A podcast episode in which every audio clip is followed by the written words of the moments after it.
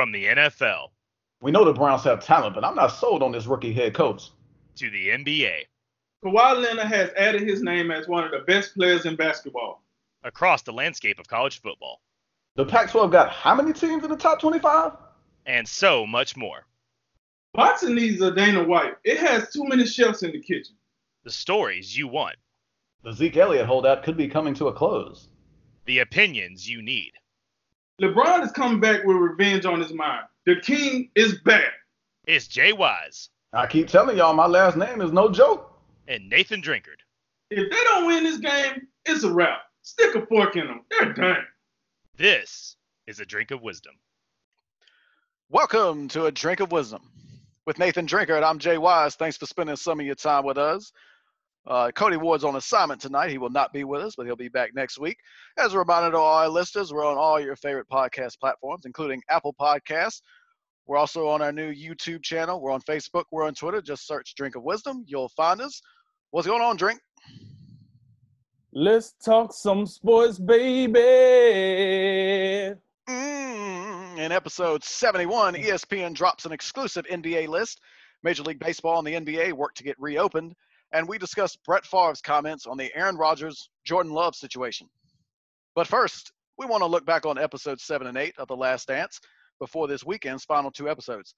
This past Sunday finally got to the big controversy surrounding Jordan's first retirement to play baseball during the nineteen ninety-four season after his father's death. We also follow the Bulls during their brief stint without Michael, and then, of course, follow them back. Follow them after he said, "I'm back." Episode eight also got to the infamous fight between Steve Kerr and Michael Jordan, en route to their fourth championship in nineteen ninety-six. So, Drink, what stuck out to you from these two episodes? Well, you know, like we usually been doing um, in the past, uh, you know, I took three key points from uh, episode seven and eight. Um, my first point was, was Michael Jordan really a jerk or was he? And I, I think about it like this. I understand in today's workforce, we have different arenas, let's say. You you can't act the same way in sports as they act on Wall Street, or you can't act the same way in child services as they act in sports. You can't act the same way in the military as they, you know, they do um, in, in sports. So, so my point of saying all that is this. Do I think Jordan was a little rough? Maybe. But this is sports. One thing he said in that documentary that was very true, winning comes at a cost. It just does. And if you come in here like the average Joe, that's how you get treated like the average Joe. A lot of talent that came through, very good talent that came through, but they was like, eh, they was meh. Jordan had a certain expectation of himself, which in return, he had a certain expectation of you when you was on the team with him playing. All right, so he he crossed the line. He called, you know, people some bees, called them garden hoes. You know, you weak, you soft. He kind of bullied you. He, this is the game of sports. If you actually knew how the average coach talked to the average player, you would be amazed. Bobby Knight would look like he belonged in the Vatican if you knew how these coaches talk to players. You have to. It's sports. Michael knew this. As long as I'm willing to do what I'm barking out to other players, at some point this other player is going to see the realness in my in my heart, in my eyes, in my words, and they're going to come along. And like us as the media, we want to nitpick Jordan. We want to say, oh, he was such a terrible uh, teammate. He put his hands on team uh, players. He he cussed out the coach. He talked about the G M. Listen, after this documentary, it actually, before the documentary, I thought Jordan was a tyrant. Like, he just went around, just, just treat people like trash just because he was the best player in the world, most popular player in the world, whatever the case might be. That wasn't even it. He seemed to be a very, very good guy when he wasn't on the court. So that, it just seemed like he was a very competitive guy. Okay, and and and one thing in particular was the altercation with Steve Kerr, we we hit on this. We couldn't wait to get around to it to see what happened. If I, if my hearing is correct, what I heard was he said something to Steve Kerr. Steve Kerr pushed him in the chest, and then he he hit him with he punched him in the eye. Well, that seemed like two competitors going at it. They don't seem like Jordan trying to beat up Steve Kerr and give him the, the business. I just felt like it was two competitors. Steve Kerr was fairly new. Jordan felt like, listen, you out here riding the wave from ninety-one, ninety-two, and ninety-three, and you wasn't even on the team. Like, I don't, you don't, you you have no stripes in this arena. You're going to earn them. So, yeah, Jordan pushed those guys. He said, come on with it. We play up here. I don't know where you've been playing before you got here, but I need you to come up here with me. So he got into it, but as we seen, he apologized right afterwards. He told Phil he was wrong, and we moved on. So my first point was, every I don't think he was that as bad as a, a, of a teammate as people made him look. It was just he was a competitor, and you we heard what he said. He even, he shed a tear when he said it. He said, if you're okay with being mediocre, that's you. But I gave the game what I had. And if you was going to play with me, you was going to give it what you had too. And that's it. So if that made him a bad guy, then so be it. Um, my second point is, hey, James Jordan never left uh, Jordan's side. Uh, James Jordan, uh, the late father of Michael Jordan, very big inspiration. We know what happened. Um, unfortunately, he, he died. So two guys came up to rob him. They killed him. Um, and it, it had a big effect on Michael. Now, I won't say he retired because of his father's death, but I will say it had an effect because if you actually listen to what, what Michael was saying in the, in the documentary, he had made his mind up to retire before his dad died. Him and his dad actually talked about what he was going to do when he played baseball. They was planning on, you know, doing, you know, moving on to the future of playing baseball a little bit, just hit the reset button, what what might have you. And then he died. And a lot of people say, oh, well, he retired because his dad died. He retired. No, he, he retired because he was getting over it. He actually retired because the media was getting outrageous. That's why he retired. The media was tr- trying to find anything they could say about the guy. Then on top of all this trash, you're going to go and blame his, his father's murder on him. That's just taking it too far. So, you know, Michael said he had enough. He he retired. And the, the uniqueness of this, the reason it stood out to me was because he goes and played baseball. Wasn't a terrible baseball player, but he went and followed his dream, hit the reset button. I guess baseball came up to um, where they, they came up to a strike during the time he was playing. He decided not to cross the picket line. He went back to basketball, but he was so used to his father because his father had been there with him from, you know, day one to the last day he played in nineteen ninety-three. So now he's this was the first time in his career that he was playing basketball again without his father. So now he got all these emotions and he don't have his father to lean on him. He don't have his best friend to talk to. He don't have the guy that he confide in. So now he's basically he, he's harnessing all this in, and we seen it when he won uh, the, the the title on Father's Day. The, he was so filled with emotion he couldn't even hide it. He couldn't even try to hide it. We seen him crying on the floor. We seen him rolling over. He was trying to get away from the camera. Man, could you imagine your dad being that much of an impact in your life?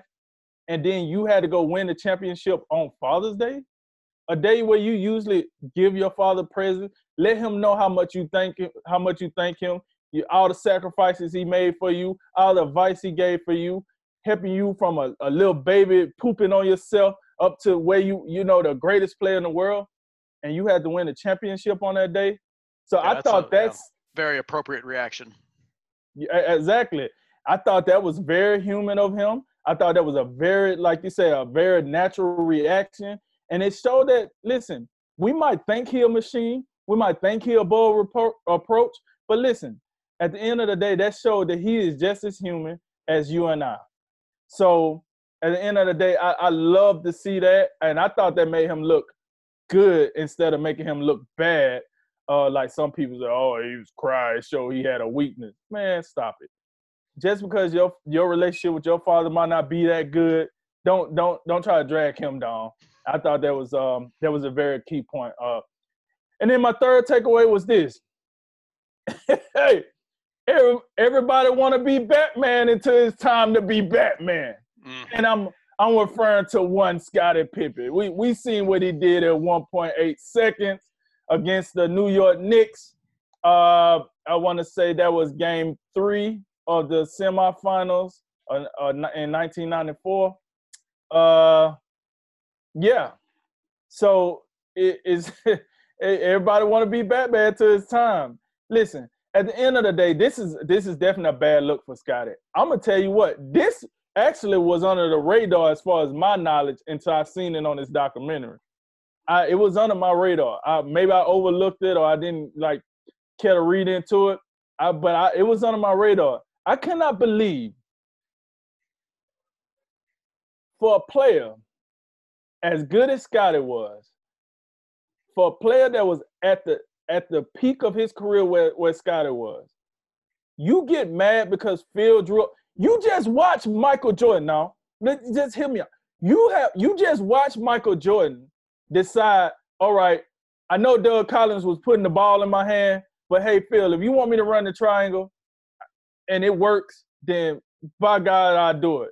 And you see him change the way he played, the best player in the world, for the sake of winning.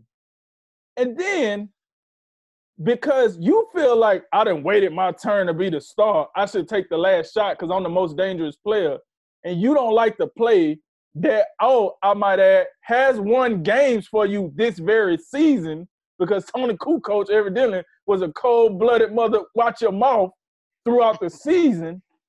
When it came to game winners, you going to get upset and say, hey, hey, you, go, you going in, Pip? No, nah, I'm good. What? Leadership one oh one. What are we talking about here? This is how you're going to lead your team, by throwing a temper tantrum on the bench when your your playoff career is hanging in the balance? You don't win this game, this se- this series is pretty much over with, and you're going to sit there, oh, oh, but you deserve the same praise as Michael, right? Oh, you deserve that better contract, right? So I just thought this was hard, but look, now I, I, I, I posed this question on Twitter, and I got some kickback. Um, uh, you know, guys say, well, if you're the best player, why wouldn't you have the ball in your hand? That's not the point.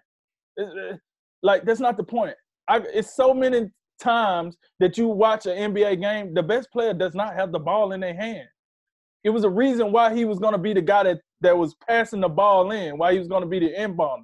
Why? Because Phil feels that he was going to make the best decision as far as the passer to get the ball to Tony Kukoc. Okay, it was Tony Kukoc.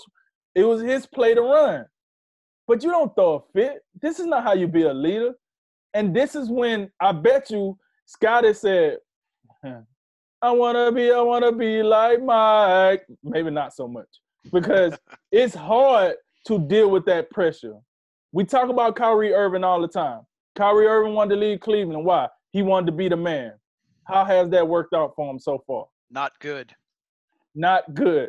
So, yeah, um, that one point eight seconds pre- put some sour tastes in people's mouth about Scottie Pippen as a uh, as a Batman anyway.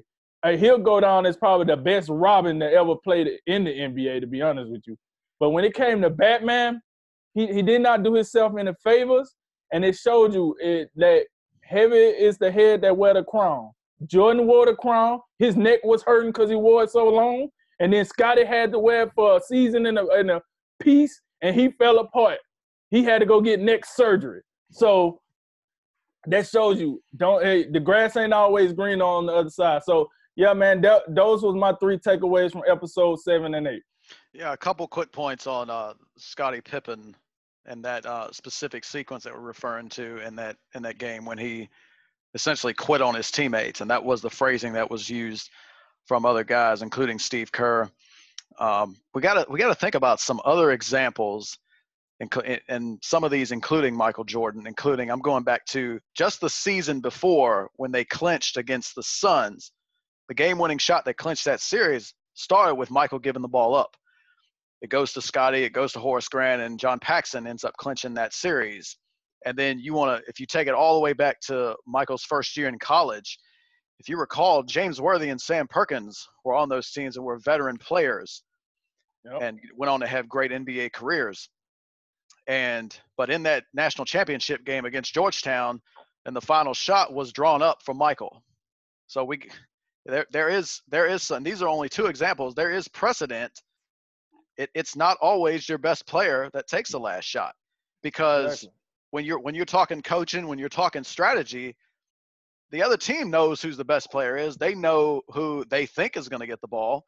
And if you're if you're if you are if you're a Phil Jackson, if you're a Dean Smith, it would kind of be in your best interest to go against the grain every now and again, so to keep the defense off balance. And in a lot of the in every one of these sequences that we're talking, we're talking about the national title game in eighty-three. We're talking about when the Bulls clinched their third straight title against Phoenix. And in this particular instance, Tony Kukoc hit this game winner. They all worked. So. I, I on and I, I am going to say this in defense of Scottie. Scottie was in the shadow of Michael for a long time. He gets his opportunity to be in the spotlight, and then in this p- specific situation, he probably felt a little shortchanged. Thought it was his time to get the last shot, but Michael and Scottie, two different players. Michael's Michael's best score that we've ever seen. Scottie Scottie's best trait was always his facilitating. He was a great passer. So perhaps that's another reason why you want him inbound the ball. And don't forget, don't forget this point, just a, a basketball piece of knowledge. How many times have you heard this? And this might not be applicable in this situation because of the limited time, but there is there is often in a, in the last shot or the last possession, the most dangerous guy is the guy who inbounds the ball, the inbounder, because yeah, the defense absolutely. isn't always paying attention to him. So those mm-hmm. was that, that was just an interesting listen, interesting but situation. See, yeah. One one thing I just wanted to say was, like you said, he spent a long time in the shadow of Michael Jordan. And you know what that, that this decision made him do? Stay in the shadow of Michael Jordan. That's exactly what it did. And it's yeah, it it's yeah, it's and this is definitely this is a huge stain like that. And I think there was there was some commentary that was given like, yeah, he this is always gonna haunt him. Like in, in conversations down the road. Jordan like, said that. Yeah, right. Yep. He, yep, he, he said that. So That that was an interesting thing, and just just like this was under the radar for you, I did not know this. There's a lot of there's a lot of different like notes and facts that I can remember from growing up, from just reading books about Michael Jordan, because that's I read at some points in my life. But this yeah, this is definitely something I did not know and was surprised to learn. But just uh, another thing, and this goes back to the last two episodes of To Five and Six. The, it, it show, this documentary shows that the media wasn't always completely in Michael's corner. And in this episode, you just these two episodes, you just got some some ridiculous headlines out of some of these things that are going on. I mean, I, I can't imagine, on one hand, my father dying, and then next thing you know, there are headlines being printed that are trying to connect me to him just because I gamble. And I mean, and then on the and you know that I agree with you in the sense that his father's death wasn't what made him retire, but it was, I think it, I think it's fair to say it was a factor. And also yeah. another factor is the media coverage and some of the stories that were printed that basically doesn't, doesn't seem that like they had a leg to stand on, including the other notion that when Michael left, retired and went to play baseball, the backdoor story was David Stern sus- suspended him for eighteen months for gambling. So it's just, I mean, I can, I can understand if I, if I was Michael Jordan, I can see how that would really negatively im- impact me, because there's, there's some things that are just out of bounds unless you absolutely know these things for a fact and can back it up. And there wasn't anything that I saw that could corroborate what these reports were saying. And then you go back to the retirement. We got to remember, and this was brought up, people had a notion that Michael was going to retire at some point very soon during the Dream Team sequence. And I think Michael let he let some people know, like, I would retire I would have retired right now. But the thing that was still driving him was the three-peat. Because three-peat. Magic and Larry had won two in a row. And you can throw Isaiah well, Larry hadn't won two in a row. I don't believe. I don't. I don't think Larry ever won two in a row. Magic and Isaiah Thomas, they both won two in a row. Michael wanted to exceed them and win three. So if that if that motivation wasn't there, we could have saw him exit the game even sooner. So, and then you talk about the baseball, which of course you know you know how much I love baseball, and I'm you know glad we get to talk about it just briefly in this. But you recall, this was a keynote I didn't know. He started out pretty red hot when he played on a thirteen game yeah. hitting streak. And then one of the things about baseball is you see guys from time to time come up and they'll have some instant success. And then what happens is it's a game of adjustments, and pitchers are going to adjust to what you're doing. And they said oh, he didn't see a fastball for about a month, and took him a long time to adjust to the breaking stuff, to the off speed stuff. But eventually he kept improving, and his work ethic was just the same that his his work ethic that he had in basketball was the same. He he applied that in baseball. And yeah. there was a belief that if he had continued and have stuck with baseball, he could have made it to the major leagues one day. We know that's not how it, it turned out, but what a testament to his work ethic and his athletic ability that people thought that much of him, that he would be, that he had an opportunity to do that. And then you look at the return, and so I think some people may – that Eastern Conference Finals or Eastern Conference semifinals loss against Orlando when he returned, I think some people may want to hold that against him. Didn't have didn't have instant success right away when he came back. But you got to remember, he only played seventeen games that season. He came back very late, and you could tell the conditioning was not there. The con- the baseball conditioning he was in a lot different than it was uh, or, or is in basketball. So definitely t- definitely he needed that full off season to come back in ninety-five ninety-six to really get back to being Michael Jordan. Now, I got a question for you. So I think, because you got to think about it two ways. Let's say, had had he won a championship and he came in, he would have got credit for the championship, right? He would have, yeah. He, he, I mean, would have went. It would have been another, you know, another accolade, a high accolade at that, that he won it. So I think it's it's fair that he got a little criticism. I was surprised that he would come back in the middle of the season. He should. I thought he would did himself some injustice and just waited till the season was over. Um, but I think that that comment, what to me, what really st- stuck out during that time was he started with forty-five. Nick Anderson made that comment saying, "Hey, forty-five ain't twenty-three, baby. I don't know who this is." Then he changed back into jersey, little spark a little bit, but we seen what happened. Orlando ended up still winning the series, so. You know, if he will, if he was gonna get the credit, I think he had to get the blame as well. I think, yeah, I think some blames. I think some bl- you can give him some blame, but also I think it is it is something that we can gloss over and give him. It, I think it is excusable in some sense, because it's not like he came back middle of the season, seventeen regular season games, and you're you're not you haven't been training. You've been in baseball conditioning, playing baseball, and it people were making the point. It's his trainer making the point. It's a it's a whole lot different, and he needed that full off season to get back to full strength. And you can also say that loss, because you remember Horace Grant, you know, coming yep. in there flexing, being like, oh, yeah, we got him. That loss was the worst thing that happened to the N B A, because it set mm-hmm. the stage for another three-peat, because that loss, you know, fueled Jordan for the next three years, and including the very next season, they had the best season of all time. Yep. And second, uh, today, to date, second best regular season, but they're still regarded as the best team of all time because they won the championship. They got the job and, done.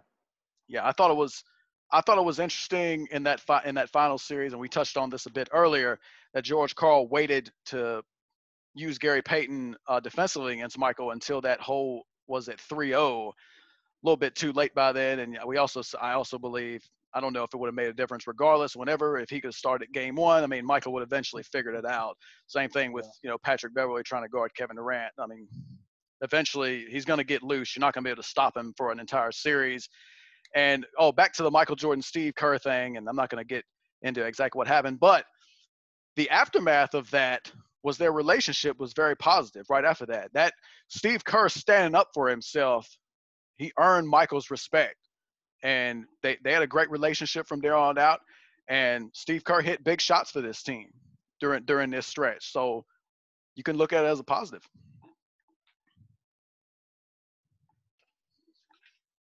Staying with the basketball world, E S P N has been passing the lockdown time by going through the top seventy-four N B A players of all time.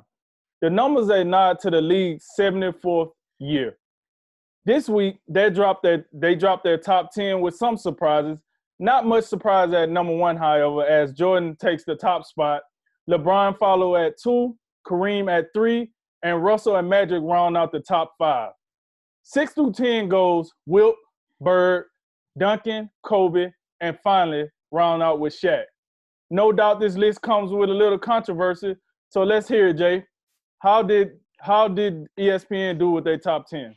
I think predominantly this is a very good list, and the first thing uh, I went to check is, okay, this is E S P N's top ten. Let's go through, you know, let's look at eleven on down to maybe, you know, twenty perhaps, and see if anybody got left out. And I don't think anybody got left out. I think this is a fair uh, assessment of the ten best players of all time. Uh, when it's all said and done and some of these other guys, their careers are over, maybe they'll have a chance to crack it. I'm talking about specifically guys like K D and uh, Steph Curry, but we'll see. We'll see how their career – their careers continue to progress.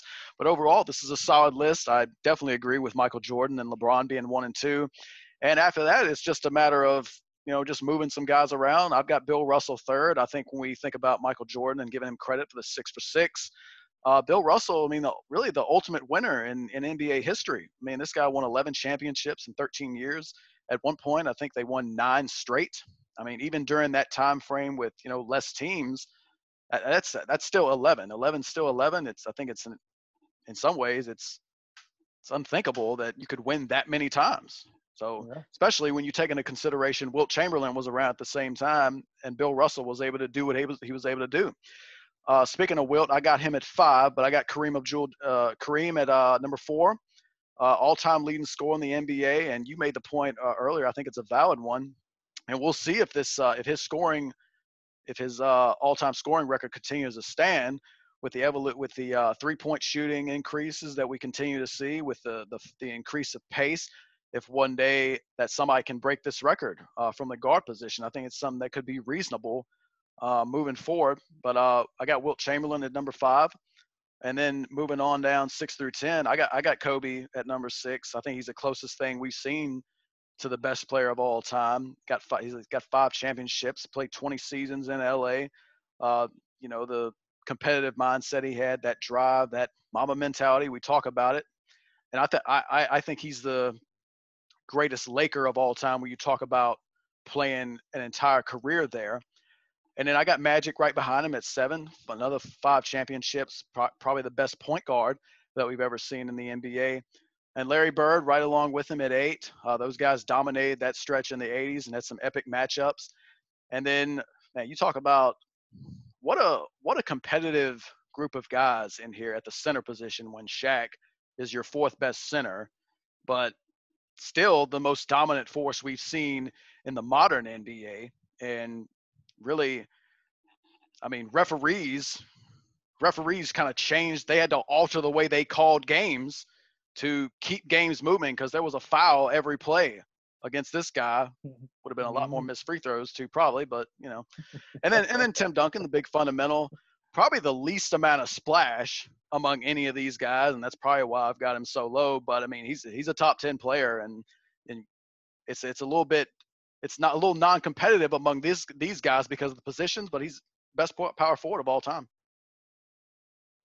Yeah, yeah. Um, listen. I didn't have a huge problem with the top ten that the E S P N rolled out, but like you said, my list is a little different, and it goes as such. You know, number one, I got Jordan. Be- before I roll into it, I did want to say, listen, when I made this list, this is how I thought about it. I said, I thought to myself, what did this play? What did these players do for the N B A? Because if you're gonna say top ten players of all time, top top N B A players of all time, then they had to do something for the N B A. I mean, because if that was the case, if you're going to give me some bullcrap ring argument, let's go ahead and bring Robert Ory in here and, and some some other guy that, that, you know, rode coattails for their whole career. Not saying, you know, they're bombs, but we're talking about guys that changed the game. So with that said, when with Michael Jordan, self-explanatory, the guy took the N B A to the next level. He was literally the most popular guy in the world in the late eighties and during most of the nineties. It's not even close. He, I mean, with the shoes, with the clothes, with the commercials, the movies, you name it. The reason players like LeBron and et cetera, et cetera, can do what they do today is because Jordan, he laid that foundation. And, and listen, we know he was an assassin on the court. It's nothing about it. Hey, hey, Jordan, who gonna take the last shot? Who you take? Me, of course. So we know what he brings. We know what he about. Number two, LeBron. Listen, some people say LeBron the GOAT already. He might. I think he he has a little more work to do. But when it comes to off the court, LeBron has taken the N B A to the next level. When it comes to dealing with this social media era that era that we're in right now, when when you get out of the bed in the morning, it's probably a camera in your in your window trying to catch what you're doing because you have zero privacy. Everything is public domain that they think. So LeBron has carried that torch that LeBron, he laid it down, and LeBron has been the guy to carry it on. Now, I'm not saying he was like the carbon copy of Jordan, because that would be a bold-faced lie. I'm going to talk about a, a guy that meets that criteria. But we know that when it comes to the game, outs- when it comes to the game outside of the game, LeBron has been bar none. He's been a true ambassador of today's game, and it is what it is. Number three, Magic Johnson. Now, I will say this with Magic Johnson. He, he's going to go down as probably the best point guard, even though we know in his first year he did play the center position. That just show you his greatness. But I think him and Larry Bird, which are going to come later in my list, they're connected at the hip a little bit. Why? Because we know when those guys came into the league, the N B A wasn't all that popular, if you even want to call it popular, at the time. And these two guys, they saved the game of the N B A. They did. Whether you want to pin it black versus white, uh, you know, this part of the United States versus this part of the United States, however you want to pin it, you we owe we owe basketball still staying around for Jordan to come in to uh, Magic Johnson and Larry Bird. That's just the bottom line. Those matchups they had in the eighties kept people intrigued, kept them hanging around. And like I said, Magic will go down as probably the best point guard. You heard it from Michael Jordan in the documentary, even though you, like he's very versatile, but he's probably going to go down as the best point guard in the game. Then Kareem, uh, listen, you we talked about this before the show. Kareem played from nineteen sixty-nine to nineteen eighty-nine, twenty years.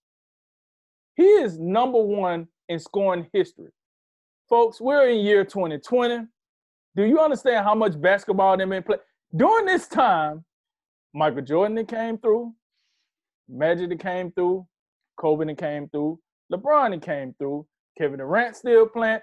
So all these players that came through, and Kareem is still number one. You got to understand the magnitude of that. If you don't, just stop, stop, don't even watch any more N B A. That is incredible when you think about it. That is a lot of scoring. They call him the captain.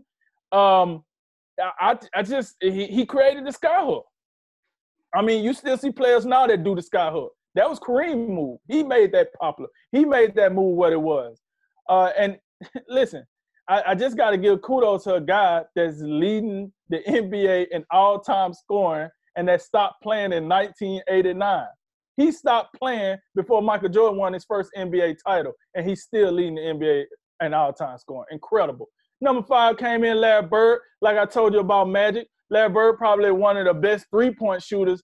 Um, I think it, his three-point shooting gets underrated. His assists gets underrated because of the time that he played.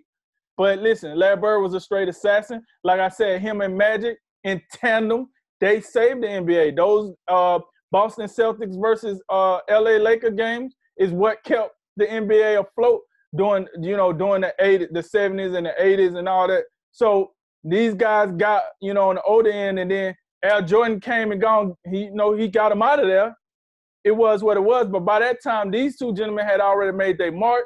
So I had Larry Bird at five. And then I, the reason I got Kobe at six, listen, I'm not trying to under, you know, undermine anything Kobe accomplished in his N B A career. Five-time champ.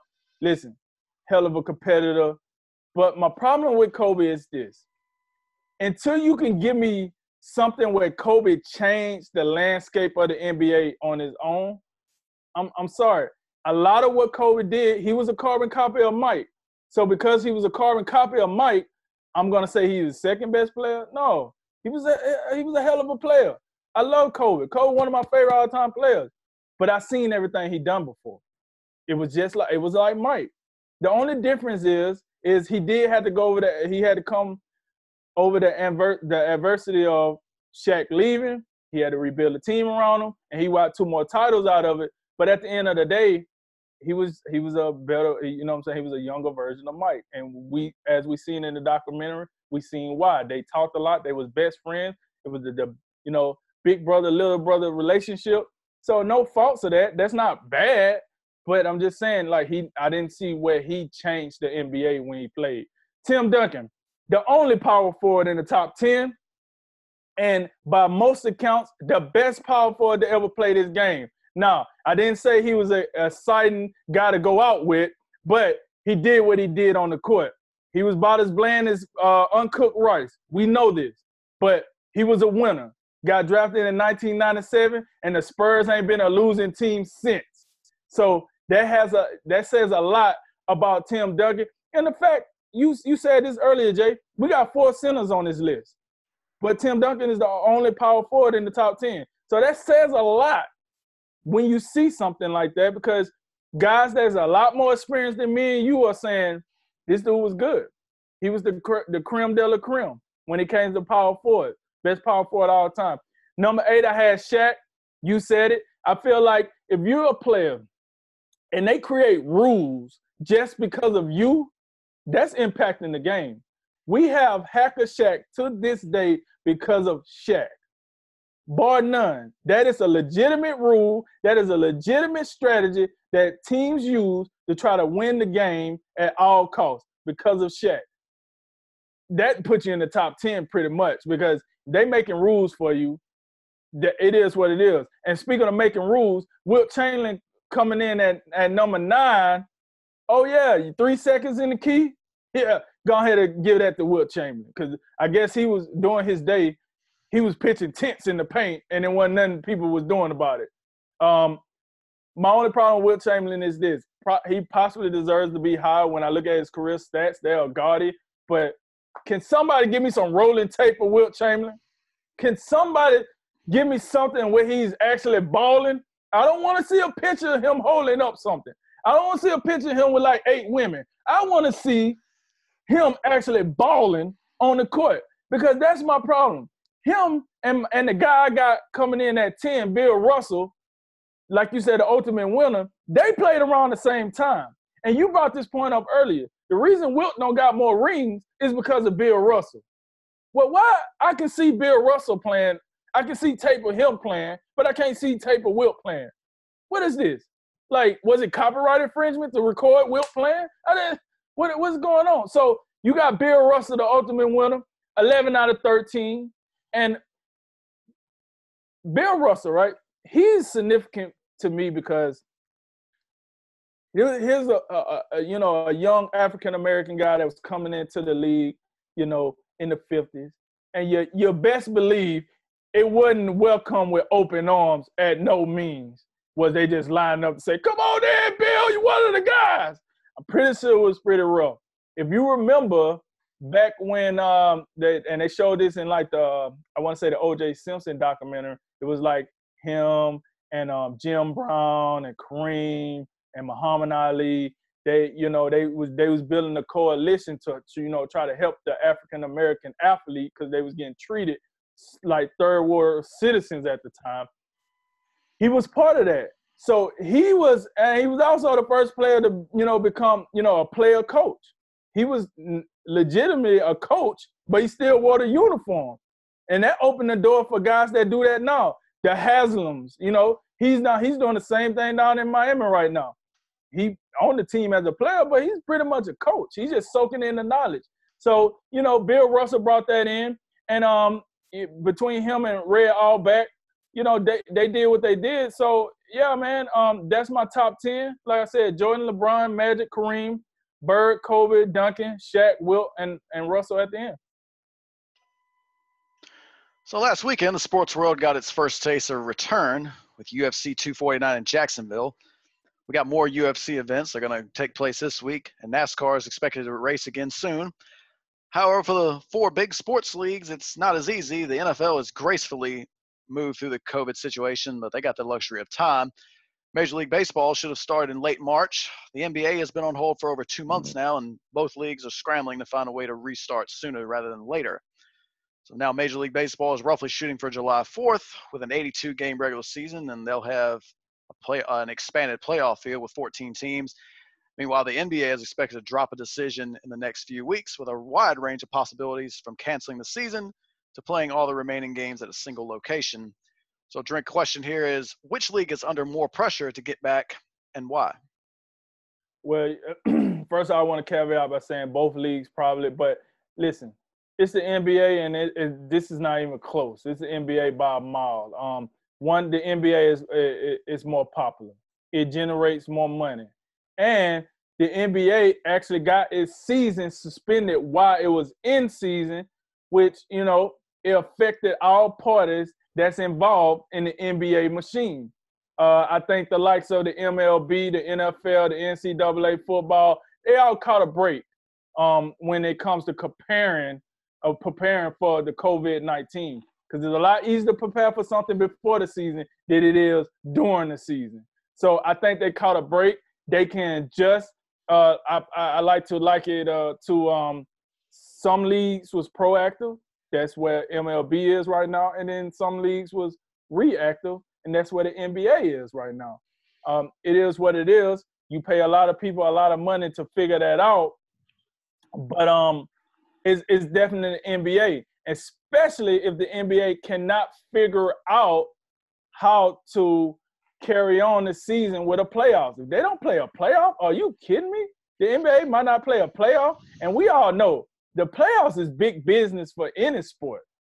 That's that's big business.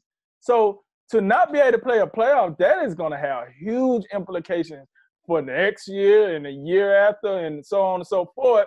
Well, the M L B, they, like I said, they get a break. So they already made some adjustments due to COVID nineteen. Hey, we're not going to play one hundred and whatever games. We're going to play eighty-two. Hey, we're going to let more teams into the playoffs. They can adjust as the months go by. They could just keep adjusting, keep adjusting, keep adjusting until opening day. Get your popcorn ready, folks, where the N B A don't they don't have that luxury. I mean, right now they're trying to figure out, as you was telling me earlier, they got two locations that they're looking at. They're trying to figure out, do they want to play in Las Vegas? Do they want to play in Florida? How can we do this and maintain safety? What happened to the teams that was on their way into the playoffs that might not get to uh, fight their way for a final spot? What happened to them now? What do they do?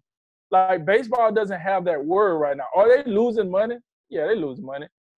But nothing to the, the effect of what the N B A is dealing with right now.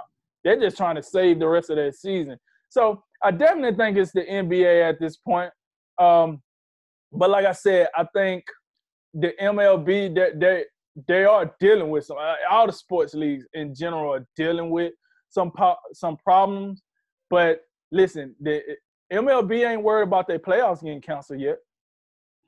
They ain't worried about, like, not seeing the season at all, whereas, like, the N B A is. And like I said, the N B A is – I understand.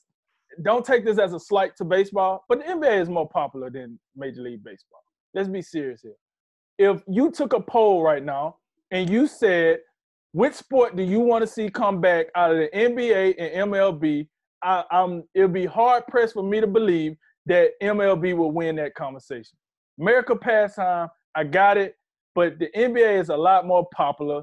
People want to see the N B A a lot more. A lot more. They got the stars. They got – I mean, the best player in M L B is what possibly Mike Trout, and you couldn't tell me what Mike Trout looked like if he walked in, in between the screen right now. Whereas you got these stars in the N B A, like they can't even go outside in their front yard and pick up a newspaper. So we we know that. I mean, it's not it's not a um, it's not an even balance in between the two sports. So with all that said, the N B A is under more pressure, and I hope it come back. Yeah, just a quick uh, point on on the Mike Trout piece. You, you, you might recognize Mike Trout if he was in the playoffs, but Angels don't have a habit of getting there, so maybe that's part of the issue with that. Um, But yeah, the, I, I completely agree with you in this sense. The, the, the pressure here is on is on the N B A, and I think it would be a it would be a it'd be a black eye for the league overall if March eleventh was the end and the Rudy Gobert test is our lasting memory of this N B A season, and there's just there's just no champion. It's just a suspended season, and it's it's you know we talk the the we know the N C double A tournament was canked, and that that's that that's tough to hear. That's that's still tough to swallow, but I mean, those those are those are college, those are still college students at the end of the day. These are these are professionals, and this is they, they get paid to do this.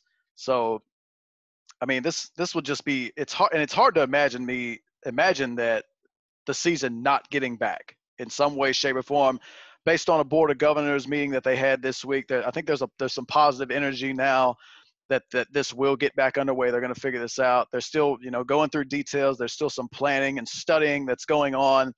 Uh, from what from, from what I've gathered, twenty-two of thirty N B A facilities will be open by Monday. That that's certainly got to be a positive step in the right direction. But and this is something I've talked about the in, pretty much the entire time. This is this is going to be all about testing, because you got to have you know you got to ensure the safety of your employees.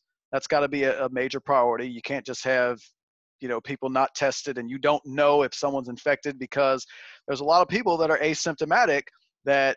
They don't have symptoms, so they're just going to assume everything's good. And but you still have to test everybody, because being asymptomatic, you can still spread it to someone else, and that's you know you don't want that to happen. So they got to take great care, make sure they got the testing capacity, and ultimately, I think that's something that you can, they can have happen. I think I think that's reasonable within the next month that we can see that, and. I think the the two locations they're looking at, Orlando and Vegas, and we had this discussion earlier. I don't know if you, I don't know if this is something the N B A is entertaining, but perhaps Eastern Conference teams play games, or play your tune-up games in Florida and your playoffs. You could have the entire Eastern Conference playoffs in Florida, and the Western Conference could have Vegas. And the goal, if you whatever tune-up regular season games that you have, or whatever they're gonna, uh, you know, refer to them as, that just have no interconference games. There's gonna be no Miami playing L A, no Boston playing. Uh, Houston, none of none of that action. It's just going to be all conference first and conference until the N B A finals. I think that'd be something that's interesting. One thing I don't want to have happen is everybody playing in Vegas, and every every tip time is like ten thirty at night. Let me stay up to one thirty to watch every game. That's just you know that's just a little East Coast bias, but we'll see. Mm. But I think this is going to happen for the N B A. I think they need it to happen. I think I think you know to take it even further to players. I think LeBron James needs this. When you talk about legacy, this is this is this is an opportunity for LeBron to win another championship and continue to cement his legacy and strengthen his argument among the you know for the he's a, he's a top two player of all time right now, and you know of course some people already have their minds made up and they're probably never going to change. But to people who are still open-minded, you can sway some more votes winning your fourth championship. That's something that's a reasonable th- thing to have happen, and to have the season just end right now, that that's got to hurt. That's got to hurt in some ways. It's got to hurt LeBron fans who believe he still needs a little bit more. But that's just you know that's just a that's definitely less of importance in this overall thing. Number one, the number one importance has got to be the safety, and it's got to be the testing. That's got to be what they have to take into consideration the most and make sure they've got that down pat. But meanwhile, Major League Baseball, it's not like it's unimportant to these guys, but it's an opportunity for them, because if they can get their if they can get their sport up and running before before basketball gets back, it's an opportunity for Major League Baseball to have the stage to themselves, so to speak, among the major sports leagues. And the N B A would be their only competition right now. And I, I know baseball has, you know, they have the summertime where they're really the only sport that's going on, but it's kind of that that's that kind of time is kind of looked at as the off season for sports in general. The time between the N B A finals ending and the N F L and college football getting going, it's kind of like a dead zone. Like if you're not watching baseball, you're really not doing much. But this is this is a real chance for Major League Baseball, because there's a you talk about The, the words pent-up demand are getting used more and more frequently in terms of the economy. There's pent-up demand right now for sports. And I'm going to tell you, baseball, regardless if you're kind of like, oh, baseball is boring or whatever, there people there are going to be more people watching baseball because they're just looking for something. They need something. So this is a it's a great opportunity for baseball to have an uptick in ratings and have an uptick in interest. Uh, there's obviously some things they're still looking at. They're kind of in the same situation. as the N B A as far as getting everything up and running. Uh, but Major League Baseball is looking at playing uh, using home stadiums um, for at least in places where local governments have, you know, relinquished some of the restrictions and open things up. Um, that's something interesting because that's still going to entail a lot of travel. Uh, I think it would be smarter to kind of go back to what, uh, you know, Florida and Arizona are the spring training locations. I would look at a single or two locations for for uh, playing these games to just decrease the travel. Uh, not sure that, that that's where they're going, but testing, huge uh, a huge issue that they're looking at as well. They want to they want to be able to test uh, players multiple times a week. Uh, they're looking at having a, a lab in Utah run those tests. It's a lab that's being strictly used to run uh, COVID nineteen tests. And another another key point in all these things is we know this thing got shut down because of one positive test, because this is what happened to Rudy Gobert and everybody just shut this thing down real quick. And it's already, to my understanding, it's already been talked about that a single te- a single positive test isn't going to shut everything down.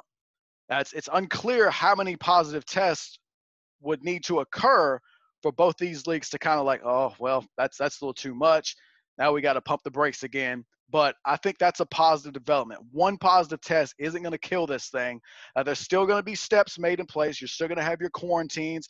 They're going to need, at least in baseball's perspective, they're going to need to get back on the playing field. You're going to have to t- test negative twice in a twenty-four hour span before they're going to feel comfortable putting you on a field to play. But that's a positive sign I'm looking at, that one single negative test isn't going to blow this thing up and shut everything down. I think that's a positive thing.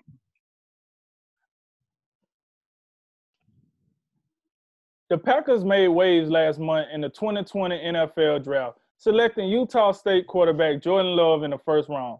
The move was widely panned and questioned due to Aaron Rodgers' current status as the starting quarterback and having just signed a big contract extension. Friday, the guy Rodgers replaced, no other than Brett Favre, added a few thoughts to the situation late last week. Favre said that Rodgers shouldn't go out of his way to help Jordan Love, but should look to show him a thing or two if asked, just like he did with Rodgers back in two thousand five. Favre said he offered to watch film and Rodgers would come along, but never went out his way to invite Rodgers, Rodgers to join.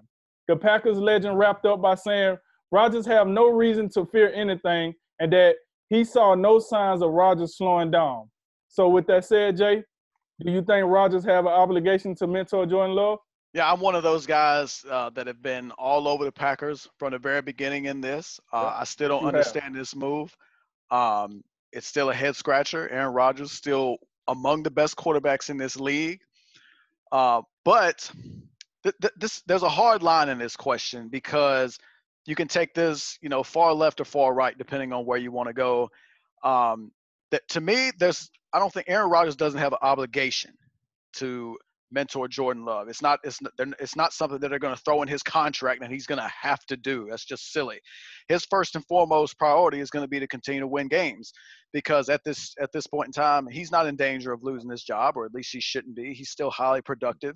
And the Green Bay Packers, uh, again, were just in the N F C Championship game largely because of how of how good Aaron Rodgers is with, I'm going to say this again, with one legitimate wide receiver. I'm going to say it at a uh, at a not a an anim, quite an animated tone as I have previously, but one legitimate receiver in Devontae Adams.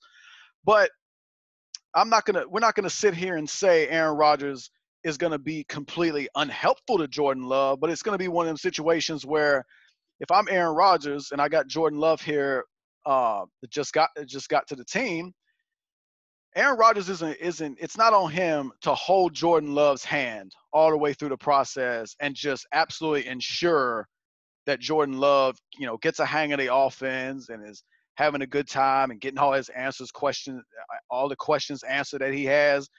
Uh, the Green Bay Packers have what every N F L team has, uh, and every other professional sports team has. They have coaches.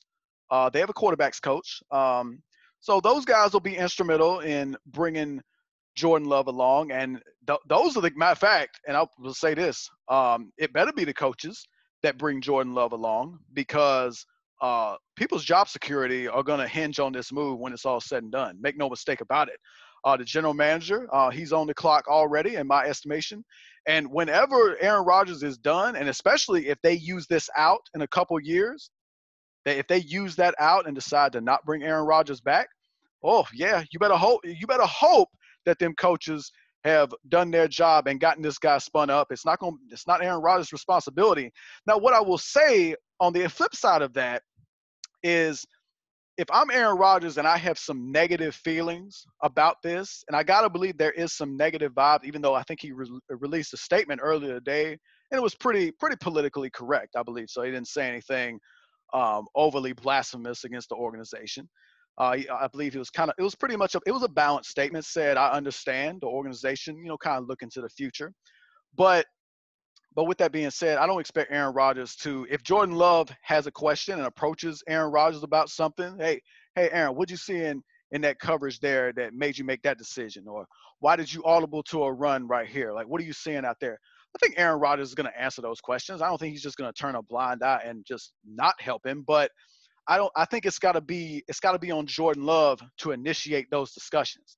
Like, it's not going to be on Aaron Rodgers to, you know, be his teacher. That's that. I don't think that's what's that's what's going to happen. But I think that, again, this is. It's going to be about Jordan Love and how he initiates those discussions.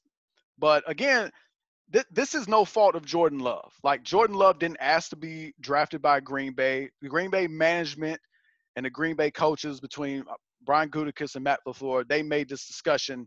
So I, I, I can't see Aaron Rodgers just taking whatever feelings he have and shoving them on Jordan Love and making him suffer because of it. I don't think he's going to do that. And, and just to caveat how you ended that, you're right. Jordan Love didn't ask to be drafted. I mean, he didn't ask to be in this situation, but he did ask to be drafted. That's part of, you know, going from the collegiate to the professional level. Hey, you got to grow up. You got to get with the program. And I say that to say this. My opinion on this whole situation is very short and to the point. One, I do agree with Brett. This is not on Rodgers. Rodgers not a teacher. If he wanted to be a teacher, he'll be teaching your local kid at some school. It's not his job. Now, if, like like Favre said, if I'm going to a film study and Love comes up to me, because at the end of the day, my opinion is this. The onus is on Jordan Love. If he's the first round pick that you say he is, then this shouldn't be a problem, to be perfectly honest with you. Because as bad as the relationship between Favre and Rodgers was, when Rodgers finally got to play, it wasn't a problem. You know why? Because Rodgers was good. Rodgers did what he had to do before he took the snaps. So this is a moot point unless Jordan Love is not the player that you thought he was when you drafted him, and now you done waste all this capital and you get nothing in return, right? This young man got to understand this. He has to understand. My mom used to tell me this, right? When when I wanted to get something and I didn't say nothing, she used to always say, hey, Nate, listen, a closed mouth don't get fed. Last time I checked, I can't read a brain. Like, I can only react to what you give me. So you have to say something if you want a certain reaction to it. So with that said, if Jordan Love is running around here, you know, reading the newspaper clippings instead of have, being in the film room, or if he's running around here playing the victim role because he's the new guy on the block, listen, I don't, I don't want to hear that, you know, hey, he didn't ask for this. Well, he wanted to get drafted. He wanted to be a first-round pick, and now he's here. So we need you to come on with it. You need to be on Favre's behind saying, hey, I mean, not Favre, I'm sorry, on Rodgers' behind saying, hey, hey, hey, Rob, hey, when you go on that film study, can I go with you? Hey, yeah, come on, sh- sure, hey, no problem. Hey, man, if you're going to throw some balls around, you mind if I, you know, come out there with you and throw some balls around? Now, I know we, with the covid nineteen, that might not be the most popular take for that. But at the end of the day, that is how you get better in the game. You learn. You use you use your two ears more than your one mouth. That's why you got two of them. You use your two eyes more than your one mouth. You listen, you look, you learn. You come with the experience. Now, with all that said, let's say, you know, if Love was to go to Rodgers and say, hey, man, I want to do some film study. I ain't, hey, I ain't got time for that. You can miss me with that. Now, if Rodgers is treating them like that, now that's a whole different dynamic, and Rodgers should be ashamed of himself. But if he, you know, if he's going to film study and he don't knock, you know, hey, hey, Jordan, you want to come and join me? That's not his job. We're professionals. You're getting paid millions of dollars, bucko. You might want to figure out where I'm at, or you might want to just go to do film study on your own. And if I show up and you got questions, hey, pull out the notepad. Let's get it. Let's get it popping. You know, that can happen. But at, at the end of the day, my, my whole opinion on this is, hey, Jordan Love, you got drafted into a situation. How will you respond to this situation? I don't care what Aaron Rodgers would do. I don't care what Brett Favre talking about. How will you respond to this? Because at the end of the day, the Packers went out on a limb to draft you in the first round when they didn't even need you. So are you going to reward the Packers, or are you going to spit in their face and become, you know, become a mistake rather than an award? So, yeah, in, in my opinion, yeah, Jordan Love is the X factor in this whole situation to me. All right, time to finish off with rapid reaction. A lot of topics in a little bit of time. Take it away, Drink. All right, baby, let's roll. Jo- Giants cornerback DeAndre Baker and Seattle's cornerback Quentin Dunbar were both wanted in South Florida on four counts of armed robbery. What's your thoughts about this, man?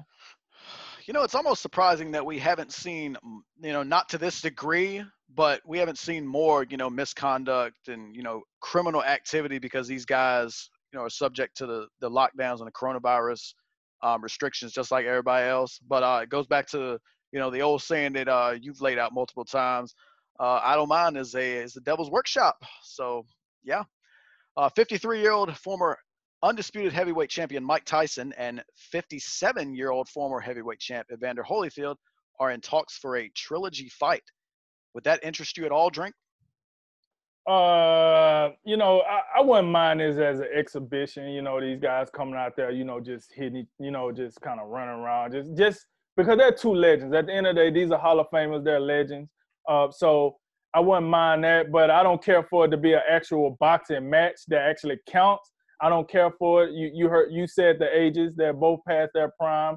Uh, but listen, here's the deal. If they do decide to do something, if they agree to something, people will watch, because they're two two legends, so that could be interesting, but I'm I'm hoping not, to answer the question. Florida Athletic Director Scott Strickland said he's open to hosting professional sports events on the Gators campus. Are you in favor of this? Yeah, I am in favor of this. And just to an overall point, I like hearing this type of mentality, as opposed to, like, a lot of people come up with reasons not to do something and keep this keep some stuff locked down. This guy's trying to be a part of the solution, and I really appreciate that. So props to the Florida Athletic Director. Recently, the Pro Football Focus released its all-decade team, in which it had Russell Wilson thirty-third on the list, behind the likes of Gronk, Patrick Willis, and former Seahawks teammate Richard Sherman. A little low on the list, right? Yo, listen, I, I know Russell Wilson at this point is saying, I'm used to get, getting this disrespect. But come on, man. This, this disrespect, look. Just look at some of the names. Patrick Willis didn't even play half of the decade. What are we talking about here? Like, Gronk missed so many games in the decade. You gonna tell me Richard Sherman was a better quarterback than Russell Wilson was a quarterback during the decade? I, I just, I don't know, man. Um, listen, the dude haven't missed many snaps, if any, throughout the decade, then put up great numbers over the last decade. So, yeah, man, this is massively disrespectful, actually. Major League Baseball plans to hold a remote draft June tenth and June eleventh. Good idea? Yeah, yeah, I think it's the way you got to go. And the N F L, you know, they just had their draft, you know, a couple weeks ago, and it went went uh, went through pretty successfully. So, you know, just a copycat idea. I think it's, a, but I think it's the right decision to make. Last Saturday, U F C two forty-nine took place. The main event of Tony Ferguson versus Justin Gaethje for the interim lightweight title. What were your thoughts on the fight, Drink? Listen, um, one my initial thought is, for any fighter that think they can go out here and do two weight cuts, you, you're out of here. I, I think the two weight cuts, they killed Ferguson, man. He didn't look himself. They had a big effect on his performance. He was slow. He was sluggish. And if it wasn't for his chin being tougher than a two dollar steak, if the fight would have got stopped earlier. um, he he. I mean, it was a, a a test to his toughness that he lasted as long as he did.